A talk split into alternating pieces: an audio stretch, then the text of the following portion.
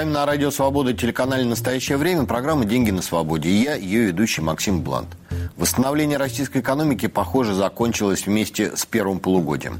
Третья волна коронавируса и смена тактики российских властей в борьбе с эпидемией делают свое дело – Вместо стимулирующего пакета, который заработал год назад, угрозы и ограничения без надежды на компенсацию со стороны государства. Вместо снижения ставок и моратория на банкротство – ужесточение условий кредитования. Вместо единого комплекса мер, принятого на федеральном уровне, действия региональных властей, бюджеты которых куда как скромнее федерального. Минфин готовит очередное повышение налогов, а бизнес и домохозяйство, потеряв остатки надежды, банкротятся, и этот процесс приобретает все более массовый характер. В мире же главной угрозой для экономического роста остается инфляция. Все гадают, когда американский Федрезерв начнет с ней бороться и ограничит работу печатного станка. У нас же ко всем тревогам и опасениям добавляется еще и политический фактор. Теперь Кремль несет ответственность не только за собственные действия, далеко не всегда совместимые с общепринятыми представлениями о законе и нравственных ценностях, но и за принятого под крыло последнего диктатора Европы Александра Лукашенко. А тот все менее адекватен, и его действия уже чреваты прямым ущербом для российской экономики и российских граждан. Обо всем этом я сегодня расскажу, а пока хочу напомнить про наш телеграм-канал «Блант на свободе», где мы обсуждаем свежие экономические и финансовые новости. Подписывайтесь. Сегодня в программе Деньги и санкции. Как Лукашенко вредит российской экономике. Деньги на жизнь. Что говорит о том, что россиянам отчаянно не хватает на жизнь? Деньги для государства. На какую сумму увеличится налоговое бремя?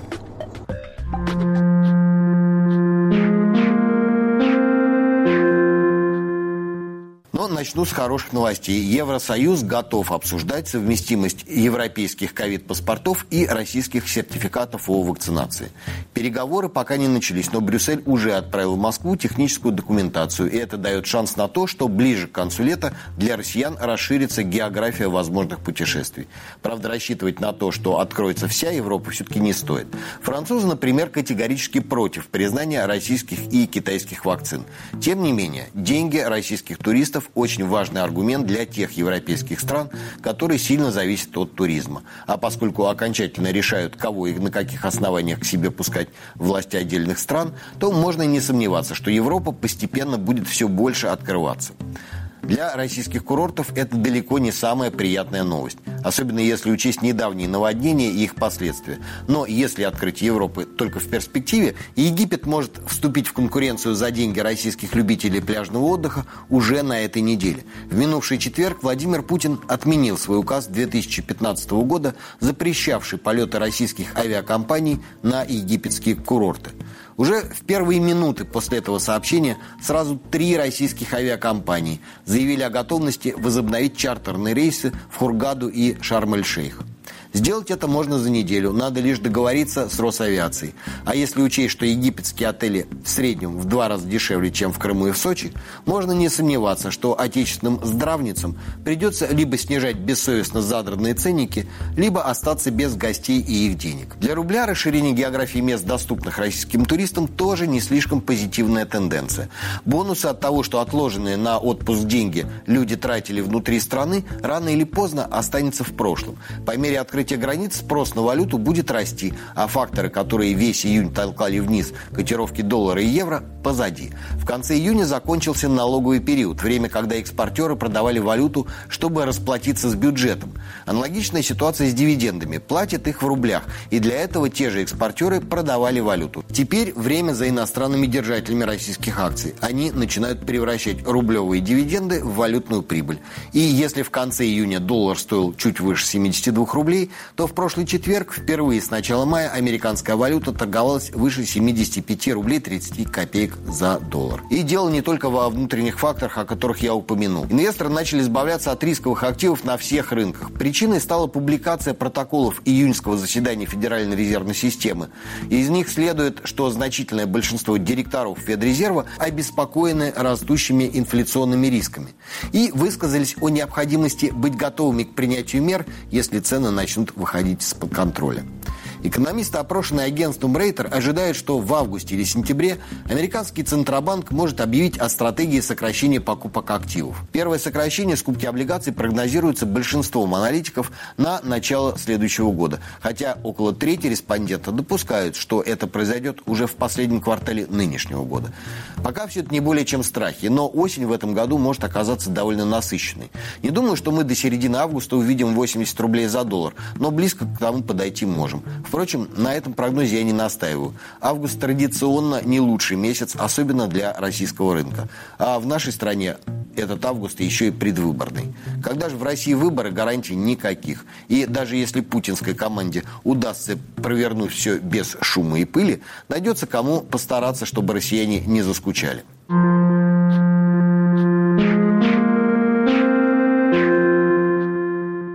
Например, Александр Лукашенко, который уже и не скрывает, что стал диктатором. Видите ли, здесь диктатура. Если долларом где-то попахивает, им плевать на эту диктатуру. Я не хочу страны называть. Они с ними идут в обнимку.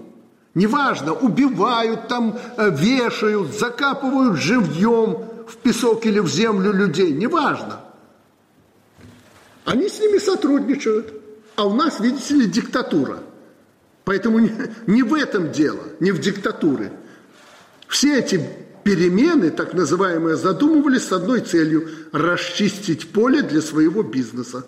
Это был фрагмент выступления белорусского диктатора. Теперь у меня есть все основания называть Лукашенко именно так. На состоявшемся 6 июля в Минске совещании о противодействии санкционным мерам – но мой интерес к этому совещанию продиктован вовсе не определением Лукашенко сущности его режима правления. В конце концов, он сказал то, что всем и так давно известно, а заявлением, которое непосредственно может коснуться большинства россиян. Продажи у нас на европейских рынках никогда не были большими, особенно тех предприятий, против которых введены санкции, тот же БелАЗ, МАЗ и так далее. Но мы закупали там некоторые комплектующие. Так что в Европейском Союзе только производят эти комплектующие? Нет. Они производятся на просторах бывшего Советского Союза, в Китайской Народной Республике, в других странах. Надо просто шевелиться и переориентироваться. Но хочу вас попросить в правительстве. Мы знаем, кто в Германии, в США и других европейских особенно странах сегодня выступил против поставок комплектующих и узлов основных двигателей, там трансмиссий против наших предприятий. Мы их знаем. У нас есть опыт, помните, Шкода, Невея и так далее. Мы им сказали, ребята, спасибо, до свидания. На белорусский рынок ни шагу. Первое. Второе, через Беларусь тоже ни шагу. То, что так надо поступить и с немцами. Пусть через Финляндию, в Китай и Россию поставляют свою продукцию. Или через Украину, там хорошие дороги, пускай едут и поставляют туда. То есть надо предпринять все меры, чтобы они почувствовали, что такое Беларусь? И так прозвучала недвусмысленная угроза закрыть немецким и, судя по всему, не только немецким компаниям транзит через Беларусь товаров, предназначенных для российских и китайских потребителей. Позже пресс-секретарь Путина Дмитрий Песков не исключил, цитирую, нарушение каких-то экспортно-импортных цепочек. Что ж, давайте разбираться, что за цепочки такие. И Росстат, и Федеральная таможенная служба сходятся в одном. Евросоюз – главный торговый партнер России. Если брать отдельные страны, то Китай, конечно, никому не догнать. И тем не менее, на втором месте как раз Германия. Но нас интересует не вся внешняя торговля, а импорт. По данным таможенной статистики, за январь-май этого года на долю машин оборудования, а также транспортных средств, включая запчасти для них, приходится около 60% того, что Россия закупила в странах дальнего зарубежья. А в этой категории более половины приходится именно на Европу и прежде всего Германию. Но вернусь к совещанию Лукашенко. Его возмутил отказ западных компаний поставлять запчасти и комплектующие для попавших под санкции МАЗа и БелАЗа. Но те же компании поставляют свою продукцию и на российские сборочные предприятия. Да и не только на них. Даже краса и гордость российского автопрома – АвтоВАЗ, две трети акций которого принадлежит альянсу Рено Renault Nissan без западных комплектующих долго не продержится и будет вынужден остановить конвейер. Запчасти, к слову, используют не только для производства, но и для ремонта автомобилей. Так что если Лукашенко действительно воплотит свои угрозы в жизнь, российским автовладельцам придется нести дополнительные расходы на ремонт и обслуживание своих автомобилей. Впрочем, из Европы в Россию поставляются не только машины и оборудование. Я не исключаю того, что брендовая одежда и обувь, которые продаются в России, шьются в Китае, а то и в Одессе, до Малой Арнаутской улицы. Но вот про лекарства и прочую фармацевтическую продукцию этого не скажешь. Помимо прочего, Лукашенко заявил, что остановит транзит в Россию продукции, которая подпадает уже под российские контрсанкции. То есть те самые знаменитые белорусские морепродукты, хамон и пармезан, скорее всего, либо пропадут с прилавков российских магазинов, либо станут казахстанскими. О том, сколько все это будет стоить, даже думать не хочется. И речь ведь не только о деликатесах. Помимо прочего, россияне рискуют остаться и без польской плодоовощной продукции. Есть, конечно, Турция, Узбекистан и Закавказье. Те с удовольствием займут освободившуюся долю российского рынка. Но чтобы выстроить новые логистические цепочки, нужно время. А за это время цены вырастут. И, как обычно бывает в России, обратно уже не упадут. И это относится не только к санкционке. И тем не менее, даже если белорусский диктатор превратит свою страну в черную дыру на востоке Европы, мир не перевернется. Ни российская, ни китайская, ни европейская экономики не рухнут. Найдутся новые пути по суше или по морю в обход Беларуси. Так что сильнее всего белорусские контрсанкции ударят по белорусам. Впрочем, тут Лукашенко никакой Америки не открыл. Он след след ступает по пути российского коллеги Путина. Последствия международных секторальных санкций и белорусских ответных мер для экономики страны оценил экономист, финансовый аналитик компании «Альпари Евразия» Вадим Иосуп это просто такая а, агрессивная риторика, чтобы сказать и чтобы это услышал а, свой электорат, или это действительно то, что может реализоваться.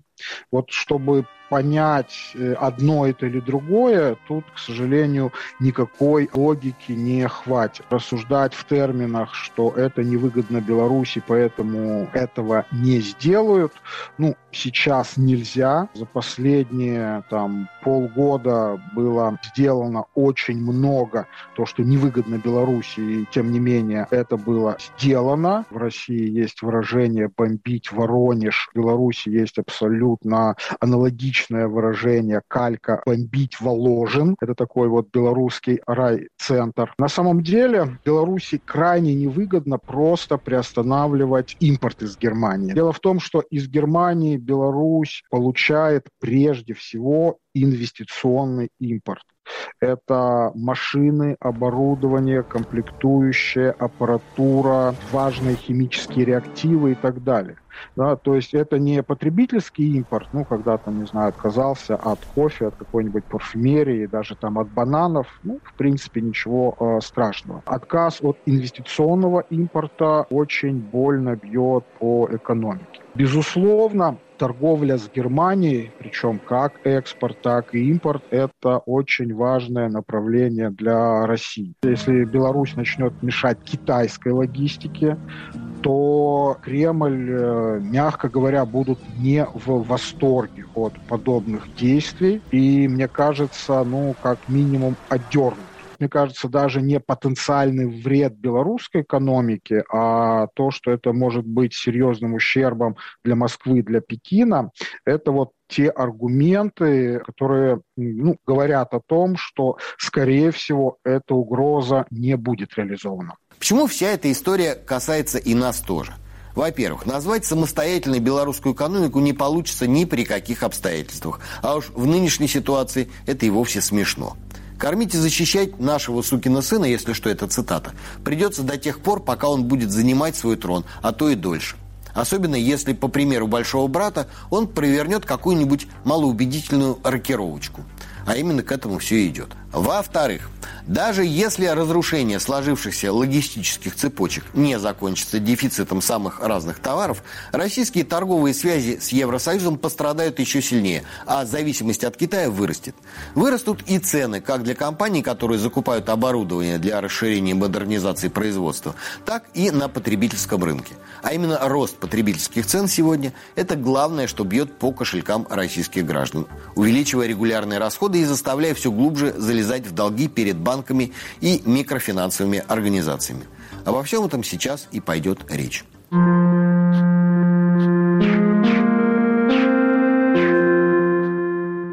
На прошлой неделе Росстат опубликовал данные по инфляции за июнь. Рост потребительских цен в годовом выражении поставил рекорд с октября 2016 года и достиг 6,5%.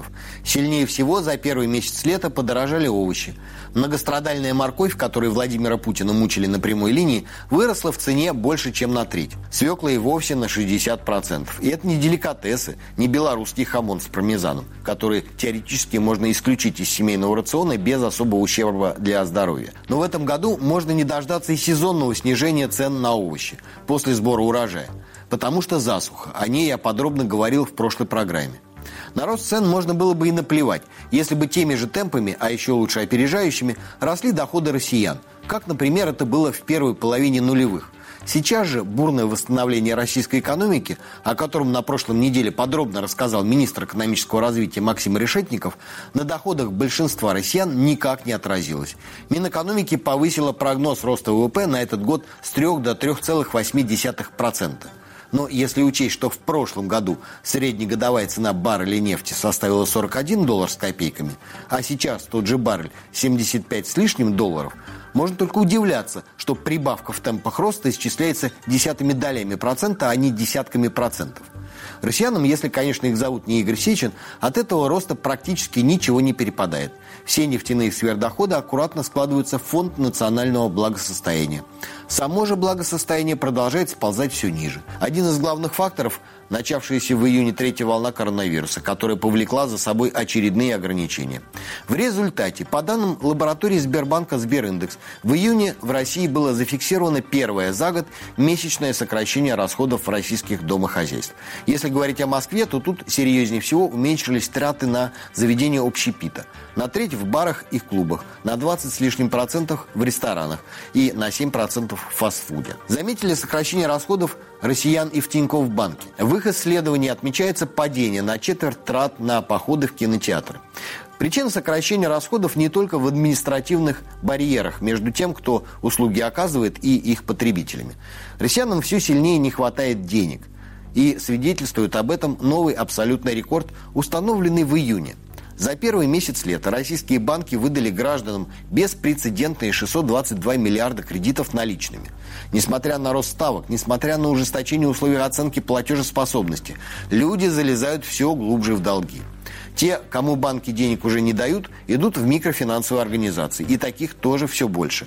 Если по оценке Банка России банковский сегмент без залогового кредитования вырастет в этом году на 20%, то портфель так называемых займов до зарплаты прибавит 30 с лишним процентов. Это оценка рейтингового агентства «Эксперт». Беда в том, что кредиты и микрозаймы приходится отдавать, причем с процентами. А это уже проблема, особенно когда и на жизнь денег не хватает. В качестве закономерного итога приведу еще одну одну появившуюся на прошлой неделе цифру. В первом полугодии число банкротств физических лиц, включая индивидуальных предпринимателей, выросло в России в два с лишним раза по сравнению с аналогичным периодом прошлого года. Причем в 95% случаев заявление о банкротстве подают сами заемщики. В том, как объявить себя банкротом и что после этого меняется в жизни, разбиралась Анна Хламова, Анна, добрый день. Расскажите, пожалуйста, что удалось выяснить? Максим, здравствуйте. Стать банкротом в России можно двумя способами. Первый – подать заявление в арбитражный суд. Причем сделать это можно независимо от суммы долга. Однако на многочисленных сайтах юридических консультаций эксперты советуют пользоваться этим способом при сумме долгов от 300 тысяч рублей. Банкротство через суд – процедура далеко не бесплатная и совсем не дешевая. При подаче заявления нужно оплатить госпошлину 300 рублей и услуги арбитражного, или, как его еще называют, называют финансового управляющего. Те стоят целых 25 тысяч. Потом начинается судебный процесс. В свою очередь он может длиться от нескольких месяцев до нескольких лет, и в его ходе возможны дополнительные расходы. Если суд сочтет, что доходов должника хватит, чтобы вернуть большую часть долга в течение трех лет, начинается процесс реструктуризации долгов. В этом случае стоимость услуг арбитражного управляющего увеличивается в два раза. Более того, при таком исходе управляющий получит 7% от суммы ежемесячных платежей должника банкам. На следующей стадии – реализация имущества, продажа движимого и недвижимого в счет уплаты долга. Впрочем, единственное жилье в собственности не отнимут, а вот квартиру в ипотеке пустят на торги даже в том случае, если там прописаны дети. При этом финансовому управляющему придется заплатить от общей стоимости проданного имущества все те же 7%. В рамках судебной процедуры о банкротстве есть и совсем уж неожиданные статьи расходов. Например, потенциальному банкроту придется, ко всему прочему, оплатить публикации в «Коммерсанте» и на специализированном федеральном ресурсе. Это обойдется в общей сложности около 14 тысяч рублей.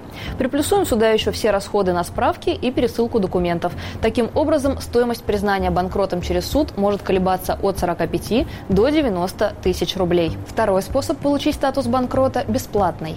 С 1 сентября прошлого года физические лица могут пройти так называемую упрощенную процедуру. Для этого нужно подать заявление в МФЦ или онлайн через сайт госуслуг. Но если при судебном вмешательстве размер долга не ограничен, то воспользоваться упрощенной процедурой можно только с задолженностями общей суммы от 50 до 500 тысяч рублей. Это могут быть займы, кредиты, налоги, долги по договорам поручительства. Вся процедура длится 6 месяцев. Понятно, что стать официально банкротом и дальше жить обычной жизнью не получится. Так, например, следующие три года банкрот не сможет занимать должности в органах управления юридических лиц, а в течение 10 лет должности в органах управления кредитных организаций. Еще пять лет наниматься в органы управления страховых организаций, негосударственных пенсионных фондов, управляющих компаний инвестиционных фондов, паевых инвестиционных фондов или микрофинансовых компаний. Также, если должник перестал быть индивидуальным предпринимателем менее чем за один год до подачи заявления о банкротстве, то в течение пяти лет после его завершения нельзя Первое – регистрироваться в качестве ИП. Второе – заниматься предпринимательской деятельностью и руководить юрлицом. Кроме того, в течение пяти лет нельзя брать кредиты и займы без указания на факт банкротства. При этом, по словам пользователей сети из тематических групп, статус банкрота существенно влияет на кредитную историю в течение гораздо большего времени. То есть у банкротов возникают серьезные ограничения на работу и надолго испорченная кредитная история. Кроме того, они не лишаются шанса открыть собственный мелкий бизнес. А есть ли данные о том, сколько россиян уже стали банкротами? Да, по данным сайта Федресурс, такой статус статус только в этом году получили 88 тысяч 46 человек. Это в два раза больше, чем за первое полугодие 2020 -го. Всего за время существования процедуры банкротства для физических лиц с октября 2015 по настоящее время такой статус получили 370 тысяч 326 человек. Спасибо, Анна. Не зря Банк России бьет тревогу из-за надувшегося пузыря на рынке необеспеченного потребительского кредитования. Двукратный рост персональных банкротств за год может говорить о том, что этот пузырь уже начинает лопаться. Если темпы роста сохранятся, явление очень скоро начнет приобретать массовый характер, а у банков и микрофинансовых организаций появятся серьезные проблемы – ставки по кредитам еще вырастут. Надо же компенсировать убытки, да и получить кредит или займ будет сложнее. Надо сказать, что в первом полугодии впервые с 2017 года начало расти и число корпоративных банкротств. Объявленный в прошлом году в рамках пакета помощи мораторий прекратил свое действие, и кредиторы начали судебное преследование должников. Реструктурировать долги до бесконечности они не могут, поскольку и сами нередко кому-то должны. А правительство даже и не заикается о новых мерах. Средняя температура по больнице границы рост экономики на пристойном уровне, так что и повода вроде как нет. Более того, едва-едва в российской экономике забрежили надежды на рост, пусть и благодаря росту мировых цен на сырье, у министра финансов Антона Силуанова зачесались руки. Так что вместо помощи Россия ждет очередное повышение налогов.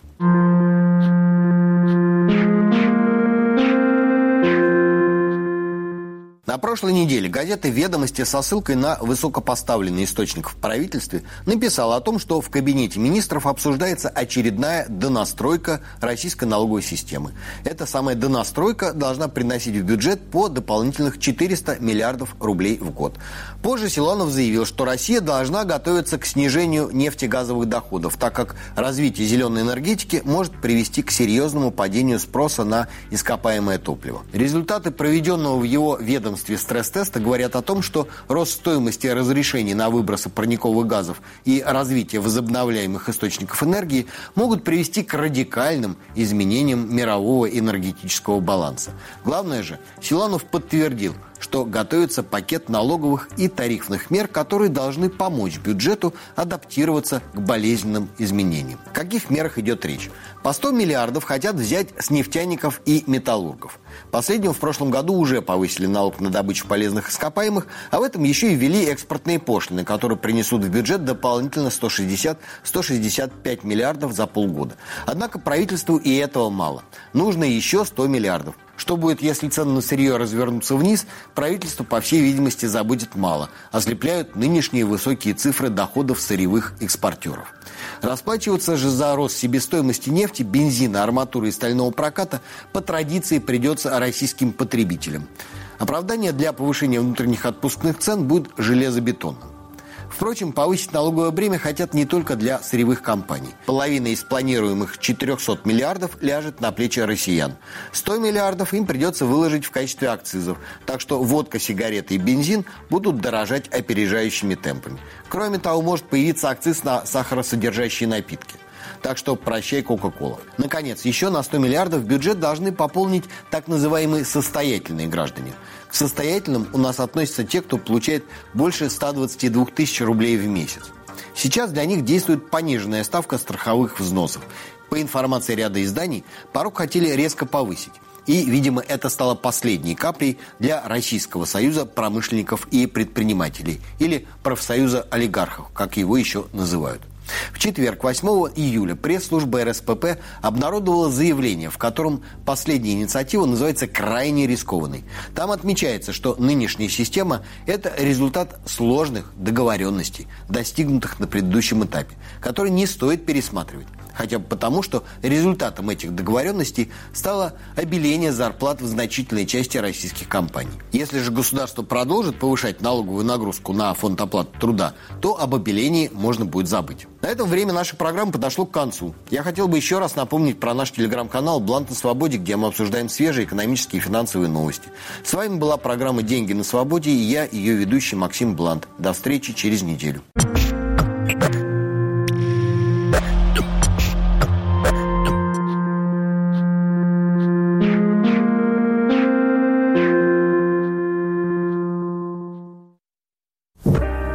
Померанцев переулок, еженедельный подкаст «Радио Свобода». Шпионская жизнь – это как любовь, она бывает один раз на всю жизнь. Христианские круги были против ведьм, считая, что это религия дьявольская.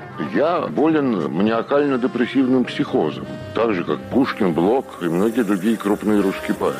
Не обходите мой переулок стороной. Вас ждут встречи с яркими людьми.